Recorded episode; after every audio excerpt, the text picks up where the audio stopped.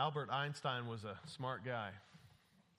So smart that I personally can't even explain the world changing mathematical and scientific theories for which he gets the credit. Perhaps because he was such a smart guy, he also ends up getting credit for things that he never said or did, uh, especially pithy quotes. Here's one Everyone is a genius, but if you judge a fish by its ability to climb a tree, it will live its whole life believing that it's stupid. That's a wonderful quote that Einstein never said. How about this one? Education is that which remains if one has forgotten everything he learned in school. I love that. But Einstein never said that. Or this one.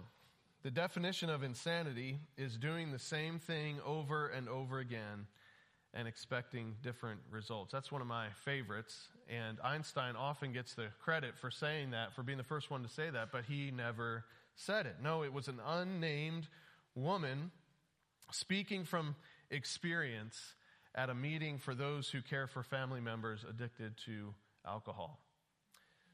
Kind of brings it home a quote like that when you take it out of the science lab and into somebody's living room who's dealing with real life. Insanity is doing the same thing over and over again and expecting different results. Now that's become something of a cliche as often it gets as it gets repeated by otherwise original and respectable authors across a variety of disciplines and yet it is tragically true we still find ourselves surprised and offended by the notion that what we've always done and plan to continue to do may very well be one of our biggest problems. We expect to experience improvement without any real change. We imagine that our marriage will get better our finances will get better. Our personal character will improve. Our relationship with God will improve if we just recommit ourselves to the beliefs and the values and the habits that have gotten us to the point at which we find ourselves today. That's insane. Put another way, it's foolish. In today's passage, the sage sort of lifts the curtain on an all too common scene. We've seen this play. We're at the busy crossroads of a bustling city. People are shuffling quickly along, headed anywhere and everywhere, and, too focused on their own priorities, and they're, they're, they're busy completing their own projects to pay any attention to the appeals of a beautiful and strong woman. A woman who, on the one hand, voices a rebuke and warns of coming calamity, and on the other hand, offers happiness and joy if they would just stop and turn back and listen. But the people in the picture that the sage is painting for us, they're too busy to pay attention. They're too invested in their own ways. They imagine that the next sale, the next decision, the next conversation will bring them what they long for, and in their insanity, in their folly, they continue to do what they've always been doing, not realizing that time is running out and the stakes are life and death. The truth of the matter is that all of us tend to be like the simple men milling about the sage's city. Each of you arrived here today with a set of values a, a, set of priorities and plans and projects, a series of goals or aims, and a basic unstated idea of what in your mind you imagine the good life to constitute. Now, the details may be different from person to person, but what's the same for all of us is that we don't want to entertain the notion that we might be on the wrong path that we might have made a wrong decision and that we might need to stop, turn around, listen, and go another way. We don't want to listen, and we certainly don't want to listen to rebuke. The central message of this passage is found in verse 23. We already read it. Turn at my reproof. Turn at my reproof. Turn, stop going the direction you're going, stop taking the steps that you're taking, stop making the decisions that you're making. If you think you can keep doing the same thing and expect to avoid judgment that your choices bring, then you are a fool. In other words, wisdom's rebuke warrants repentance.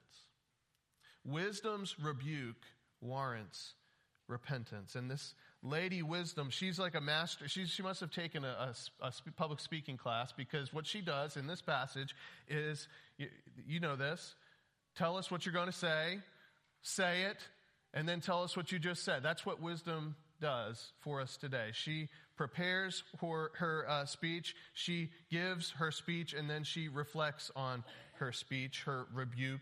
And so there are three parts of this text, and we're going to follow each of these one by one. So notice, first of all, from verses 20 and 21, Lady Wisdom prepares her rebuke. Lady Wisdom prepares her rebuke. The sage, uh, the author of the book of Proverbs, in this case, probably Solomon, introduces us to a second mentor in these two verses. We've already been introduced to the father and the mother. My son, you've got to heed my instruction. Uh, the parents actually offer up 10 lectures in the opening chapters of the book, perhaps echoing the 10 times that in Genesis 1 God speaks. Or the 10 words that he gives on top of Mount Sinai in Exodus chapter 20. These are covenant instructions. And in the midst of these 10 sort of lectures, the uh, the, the young man is, is also addressed by a woman named Wisdom. Now, immediately, my mind, I don't know if I'm crazy or, or not, but this is my, where my mind went when I read this was, why is this person a woman?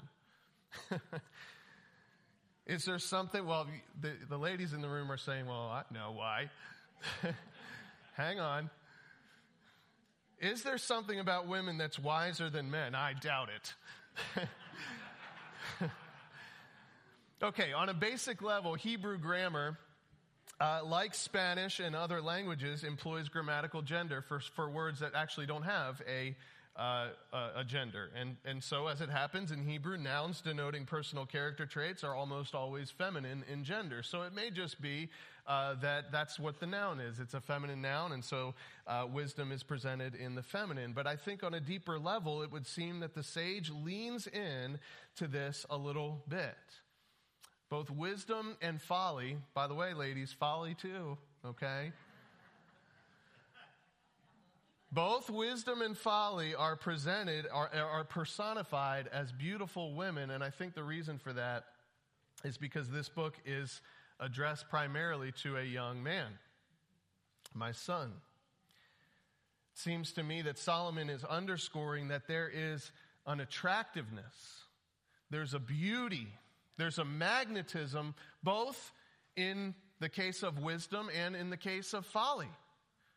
There's something about those two paths that attract a young man and, and really all of us to one or the other. They're attractive. And, and I think you'll see as we begin to study through this book, uh, you'll see the, the beauty and the appeal of wisdom. But in spite of wisdom's beauty, which really ends up getting emphasized much more in chapter 8, she nevertheless has to offer up a rebuke in this passage. And as she prepares this rebuke, notice that it exhibits three qualities. First of all, it is an intelligible rebuke. It is an intelligible rebuke. Did you catch how she presents the message? Does she whisper? Does she hide? Does she make herself difficult to find? No. She cries aloud in the street. In the market, she raises her voice. At the head of the noisy street, she cries out. At the entrance to the city gates, she speaks. She says in verse 23, I want to pour out my spirit to you. I want to make my words known to you. In other words, her, she's offering some words that maybe a person would not want to hear. This is a rebuke, but it is not confusing or quiet. It is intelligible. It's audible. It's easy to hear. I want to communicate all of my thoughts, she says. I want to make sure you don't miss it. And Solomon paints the same picture in Proverbs chapter 9. Uh, clearly, he wants to emphasize that the message of God's wisdom, of the skills for living as a covenant son or daughter, that message is available to anybody with ears to hear. It's a message that's intelligible. Moses says something similar regarding the law of God. He says, For this commandment that I command you today is not too hard for you, neither is it far off. It is not in heaven that you should say, Who will ascend to heaven for us and bring it to us that we may hear it and do it? Neither is it beyond the sea that you should say, Who will go over the sea for us and bring it to us that we may hear it and do it? But the word is very near you. It is in your mouth and in your heart so that you can do it. In other words, the reason that you and I choose folly instead of wisdom, disobedience and rebellion instead of obedience, it's not because of, def- of a deficiency in the message. It's not because God wasn't clear in the things that he wanted to communicate.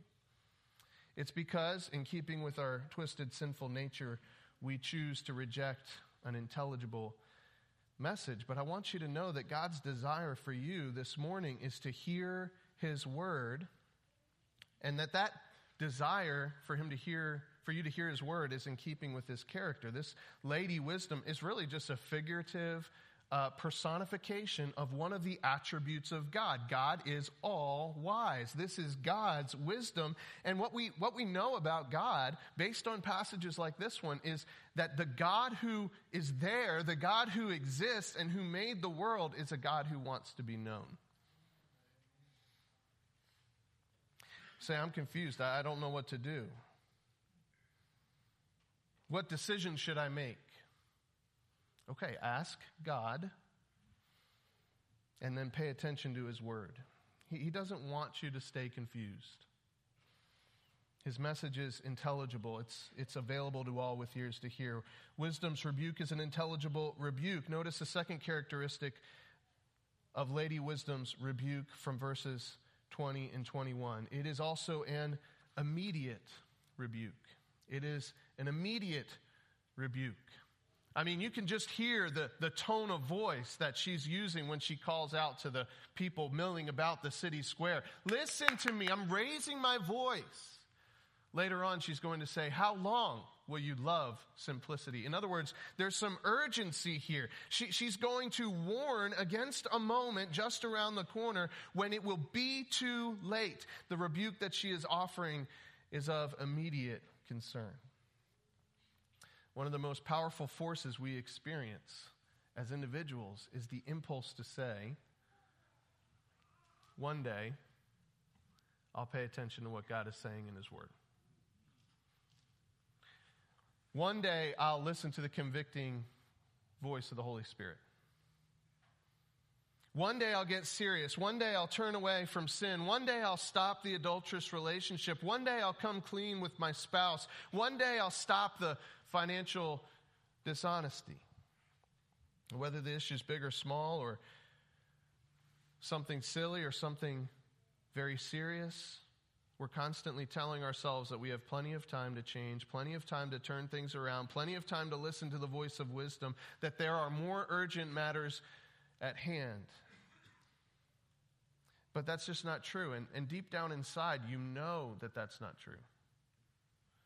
You know that if God is calling you to repent, to abandon the, the simple approach that you've been taking to life, uncommitted to righteousness, uncommitted to the gospel of the Lord Jesus, that today is the day to repent. Today's the day to turn around and listen to the voice of the Lord Jesus. Tomorrow is not the time to listen to the word of God. Tomorrow is not the time to repent. Turn back today.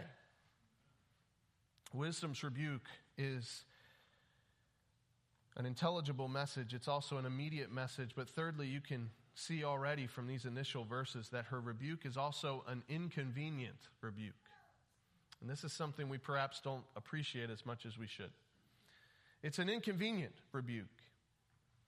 Where does this take place? It takes place in the market at the entrance of the city gates. Why do you go to the market? I don't go to the market. I don't, I mean, I don't really go to the market anyway, but figuratively speaking, why do we go out into these uh, types of settings? I don't go there to hear a lecture. I go there to buy something or to sell something or to have a conversation or to kind of make a business deal to, to, to uh, accomplish something, to finish a project, to form a relationship, to build an alliance. I go because I already have an agenda. I don't go for somebody else to tell me what they want to tell me. And so what, when wisdom confronts us, when wisdom rebukes us, it's going to be an inconvenient rebuke. It's going to interrupt our priorities. I tend to get cranky and annoyed if somebody interrupts what I'm trying to do in order to correct me. As I look back over the course of my life, I can point directly to specific instances in which I left valuable advice and mentorship on the table because the correction I was receiving just wasn't convenient and it didn't fit into my previously selected priorities. That's hard to think about, but it's true. I was too proud to listen. And later, I had to learn that lesson through the school of hard knocks. Now, that's better than not learning it at all. But how many wasted years, how many wasted opportunities have come and gone in my life because the rebukes of the wise were inconvenient? How many wise men and women have walked away from me, head shaking in disappointment, knowing that eventually, hopefully before it was too late, I would learn that lesson. I know I've been forgiven. I know God uses my weakness and even my sins to highlight His glorious grace, but I wish that I had listened to the voice of wisdom even when it was inconvenient. We more or less take it for granted that experience is a great teacher, but if we would learn by listening before life smacks us in the head, wouldn't that be the mark of wisdom? You see, God's way, this is, you can just mark this down. God's way is not to ease you into obedience or to trick you into obedience. You know, we parents are like that. Oh, you're doing that, that thing that somebody's going to get killed. That's nice, but why don't we do this? God doesn't do that, okay? No, He confronts you. He says you're doing it wrong. He interrupts your priorities because why? Without humility, without brokenness, without a willingness to admit I'm on the wrong path, and there is no real repentance and no healing from folly. We need to recognize, we need to learn that the voice of wisdom is going to often come in the form of a rebuke, and that rebuke is going to be inconvenient. It's going to be an interruption. So she prepares her rebuke. It's an intelligible rebuke, it's an immediate rebuke, and it's an inconvenient rebuke. Having prepared this rebuke, we move on to the second movement of our passage, verses 23 and following, in which Lady Wisdom delivers her rebuke. She delivers her rebuke. Now, notice that in verse 23, she speaks directly to the fool, to the simple, to the scoffer. These three types of individuals are on the same path, they're just at different points along the path. The simple, just really, really simply, uh, a simple man is an uncommitted man. He's somebody that stands at the beginning of the path. He looks down the path of folly and he says, That looks pretty good to me. I'm not sure if I'm going to go down that path or if I'm going to go down this other path. The simple man is uncommitted and he's open to the path of foolishness.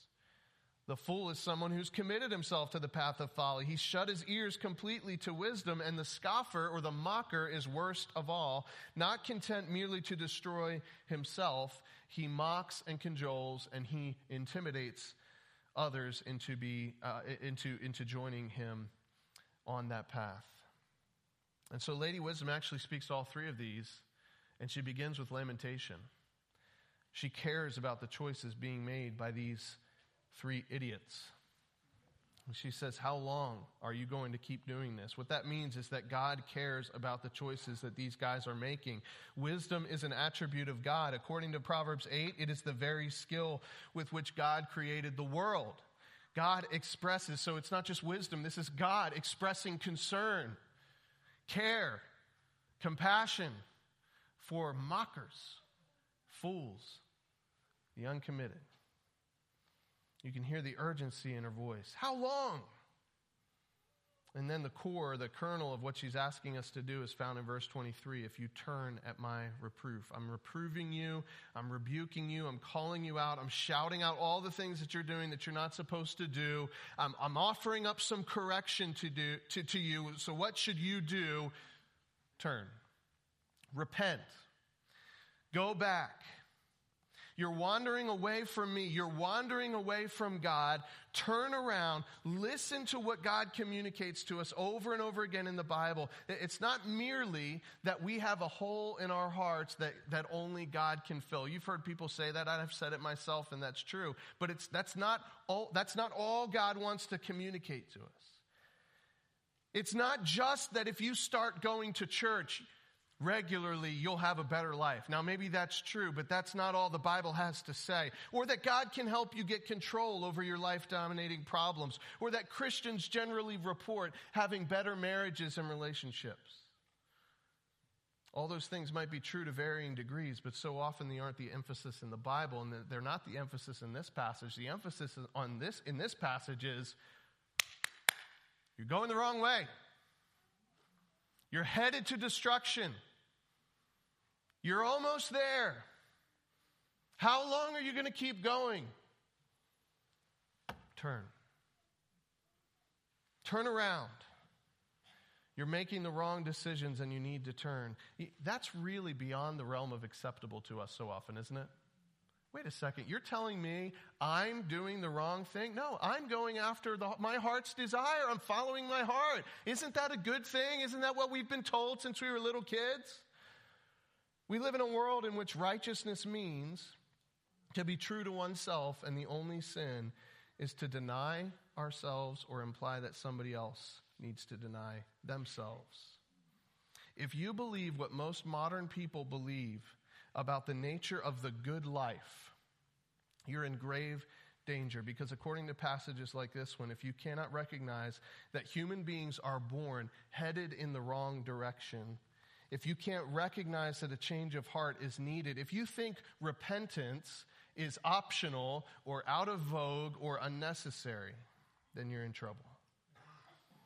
Wisdom's rebuke warrants repentance because look at what's soon coming for those who refuse to head, uh, heed the very clear, very urgent rebuke that wisdom offers. In verse 24, she gives a verdict and then she follows it up with a sentence. Here's the verdict I called, and you refused to listen. I stretched out my hand, and no one heeded. I offered counsel, and you ignored it. I gave you my reproof, and you would have none of it. Are you beginning to see how a wise person and a person who listens, a teachable person, are the same person? A person who's wise is not somebody who knows how to do everything. This is a mistake that we often make. Oh, that person's wise. What we mean is they know how to do everything. And so very few people are wise. That's not what God calls us to be. Only God is wise in that sense, right? No, He calls us to be people who listen. He doesn't want us to arrive at a place where we have nothing left to learn. No, a wise person is someone who has his or, ear, his or her ears open so that as they're going along their way and they learn that, hey, you're going the wrong direction or you need to change uh, paths, you need to change courses, they hear that and they agree. But these fools don't listen, so Having issued the verdict on their life, wisdom moves on to the announcement of their sentence in verse 26. I will also laugh at your calamity. I will mock when terror strikes you, when terror strikes you like a storm, and your calamity comes like a whirlwind, when distress and anguish come upon you. What lies in the future for those who do not listen? Judgment, calamity, terror. And wisdom will laugh. Of course, this is figurative language. Remember, wisdom is not a person. Wisdom is a divine attribute that the sage has personified. Uh, it's not literally wisdom that will laugh at the calamity of the fool. Who's really laughing? God laughs. Read Psalm 2. The kings of the earth set themselves the rulers take counsel together against the Lord and against his anointed. He that sits in the heavens laughs. The Lord holds them in derision. God will laugh at the calamity of the wicked. Does that surprise you? Laughing in this passage is the response of vindication and victory. We use the phrase, she got the last laugh, or he got the last laugh. That's sort of what wisdom is saying will happen. You're laughing now, fools. You're not listening to me now. You refuse to repent now, but I will have the last laugh. This is sort of an embarrassing passage for many evangelical Christians in the United States today. There are hundreds like it because, out of a desire to attract our neighbors to the beauty and the goodness and the mercy and the kindness of Christ and of the Christian faith, we have inadvertently, perhaps, communicated that God is somehow trying his best to get everyone to like him offering incentive packages to those who say a simple prayer and acknowledge him as the heavenly Santa Claus who gives cool stuff to all his friends and people who say that they like him. And he tries and he tries and he tries. And with some people he succeeds and with some people he fails. And when God fails, he's just so sad. And inadvertently, this is the kind of thing that we communicate. But there are two problems with that caricature. Number one, God doesn't fail. This idea that so many people reject him because he just hasn't found a better way to win is both blasphemous and ridiculous. Did God fail when he cast the armies of Pharaoh into the bottom of the sea? Did he fail when the great kings of old drove back the Philistines? Did God fail when he decimated the armies of Assyria by the tens of thousands outside the walls of Jerusalem? Will God fail when he invites the birds of the air to feast on the flesh of his enemies, according to Revelation? No. All those were instances of God's victory. God doesn't fail. Second problem with the caricature is that we've communicated the idea that God is somehow reluctant to bring justice. No, wisdom will laugh, a laugh of victory and vindication. You say, I don't like that. I don't know if I can believe in a God who is going to judge people like that. We need to understand God does not exist as a figment of our imaginations.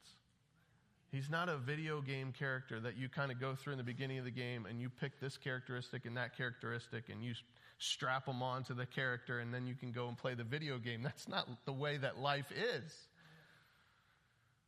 He isn't a therapeutic tool designed to help you reach your wellness goals. He's I am.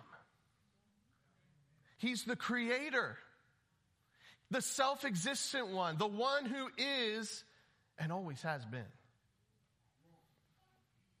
You know what it's like when we call, we know what it's called when we, we form a, a God in our imaginations like Play-Doh?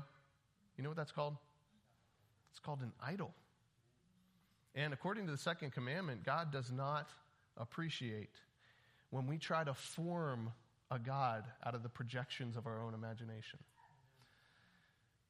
God is not our imaginary friend. He's not imaginary at all. One of the things that we need to know about him is that he hates idols because they rob him of his glory. If you do not like a God that judges the wicked, then you do not like God.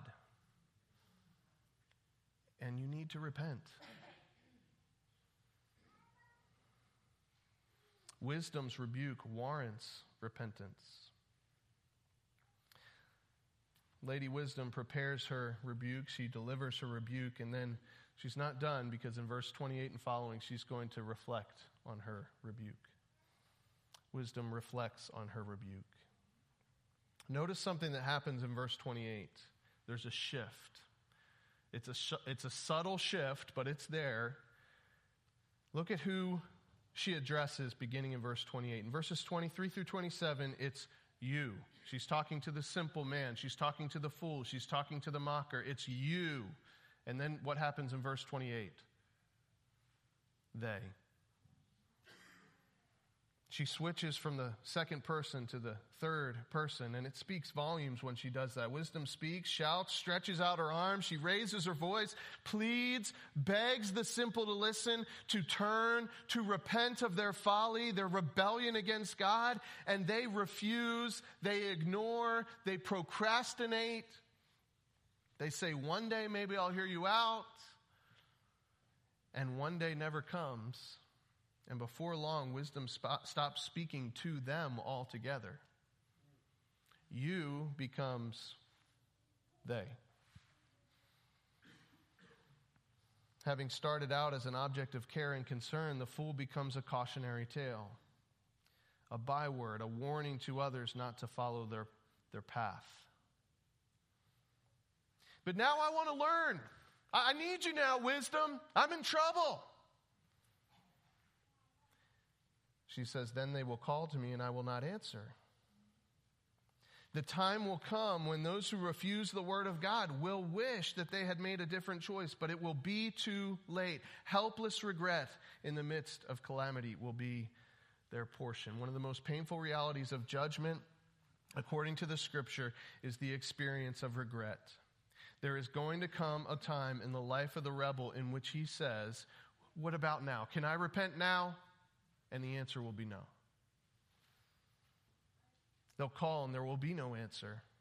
You remember the rich man in Jesus' story? There was regret in that man, wasn't there? Jesus talked about the rich man and a poor man named Lazarus, and the rich man didn't believe in Christ. He went to hell, and there, uh, uh, and there was a great gulf in place between hell and, and, and the the, the family of God, the bosom of Abraham, and Lazarus is over here enjoying the family of God, and the rich man is suffering torment forever, and he, he's over here and he calls out. He says, Can you send Lazarus to tell my brothers so that they make a different choice? He still didn't get it. He still thought Lazarus was, was his slave. But there was regret. Why is God so vindictive. But, friends, listen, he's been calling and calling and calling. He's made his wisdom and his words so clear, so intelligible to us. He's framed his commands and his invitation to believe in these attractive, inviting terms.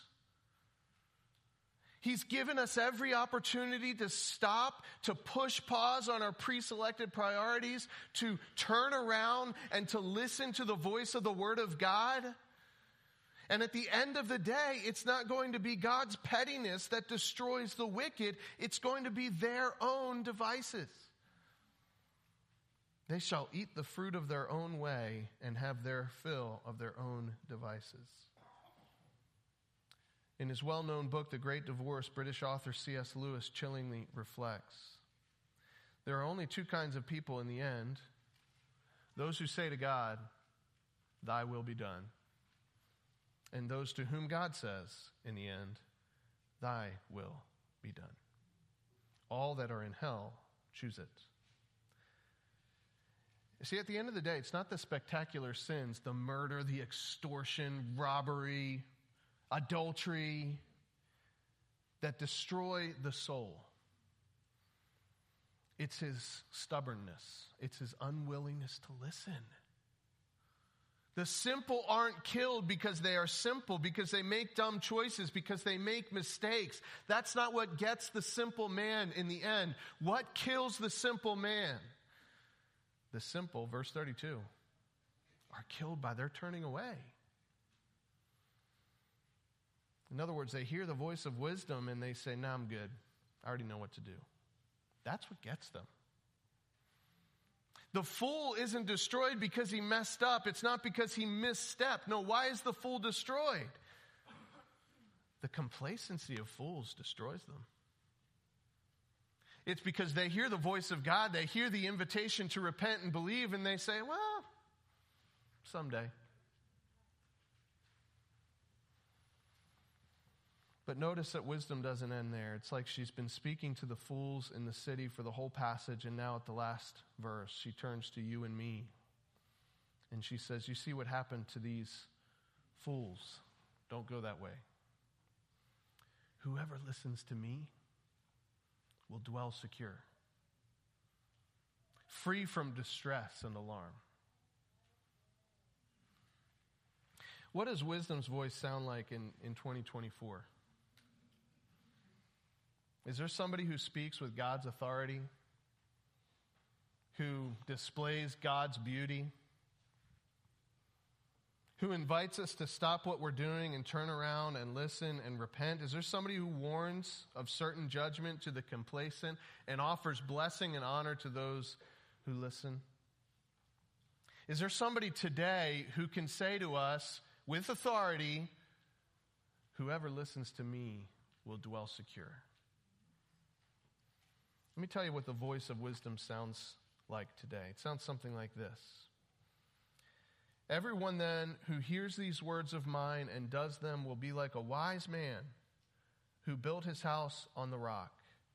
And the rain fell, and the floods came, and the winds blew and beat on that house, but it did not fall because it had been founded on the rock.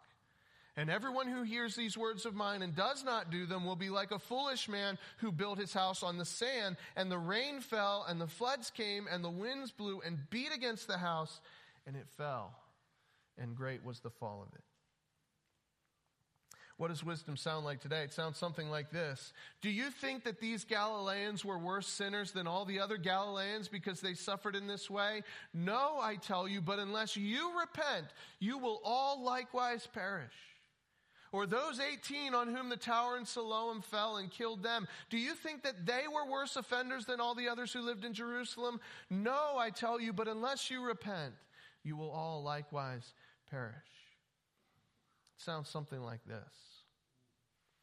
I have this against you, that you have abandoned the love you had at first.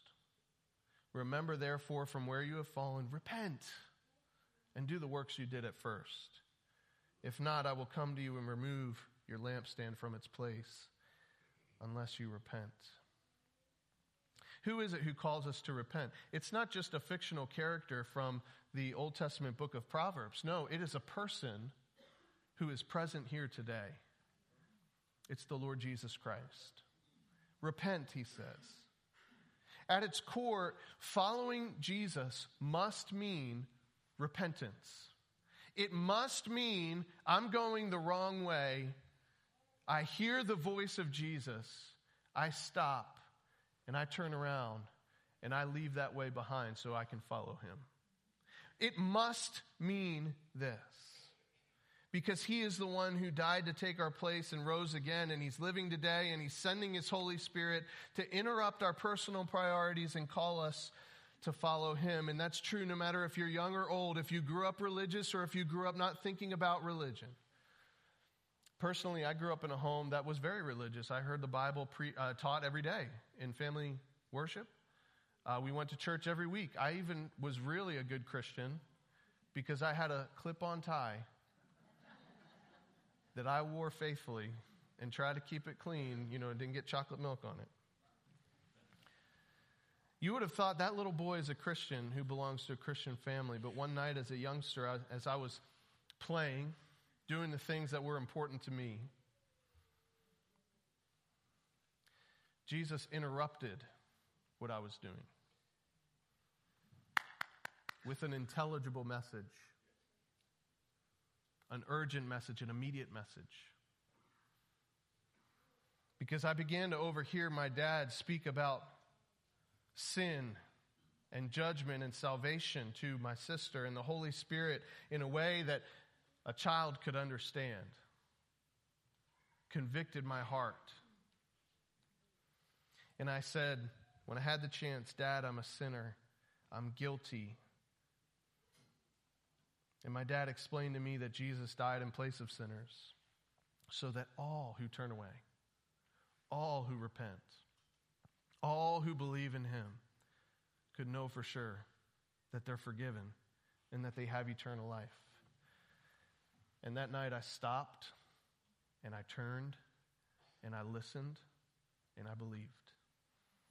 And I was born again. Whoever listens to me will dwell secure, wisdom says. Whoever listens to the voice of Jesus will be saved. That was the first of many times when I would personally have to stop and, and listen to the voice of the Lord Jesus. But now, when I turn back, when I'm on a path and I have to turn around, I'm not repenting as someone who is the enemy of God, who has to become his friend. I'm already in God's family. I'm turning around as a member of his family, and I'm, I'm turning to the voice of my Father now. What about you? Can you say that? You have a story like that? Has the Holy Spirit inconvenienced you? Has He called out to you and said, Repent and believe? If so, don't wait. Today's the day. Today's the day to believe. Today is the day to stop, listen, and turn to the voice of wisdom. Wisdom's rebuke warrants repentance. Would you pray with me now? Father, I want to thank you for the clear invitation from your word to turn away from my pride, to turn away from my own false wisdom, and, and turn toward what you say in your word, Lord. And we know that that begins with turning toward the good news that Jesus died for sinners and rose again and is living today. Lord, I pray that if there are any in this room today who have not repented of sin, that in your mercy you would call them to repent and believe, and that today would be the day of salvation for them. And Lord, for the rest of us, as your children, we still need to repent. I pray that you would give us the power, the courage to say no to the folly we've been pursuing and yes to our Heavenly Father, knowing that you love us and you love us so much that you sent, your, you sent us your Holy Spirit as a down payment of our inheritance that we look forward to. I pray that you would help us and empower us as we respond to your word in this moment. In Jesus' name, amen.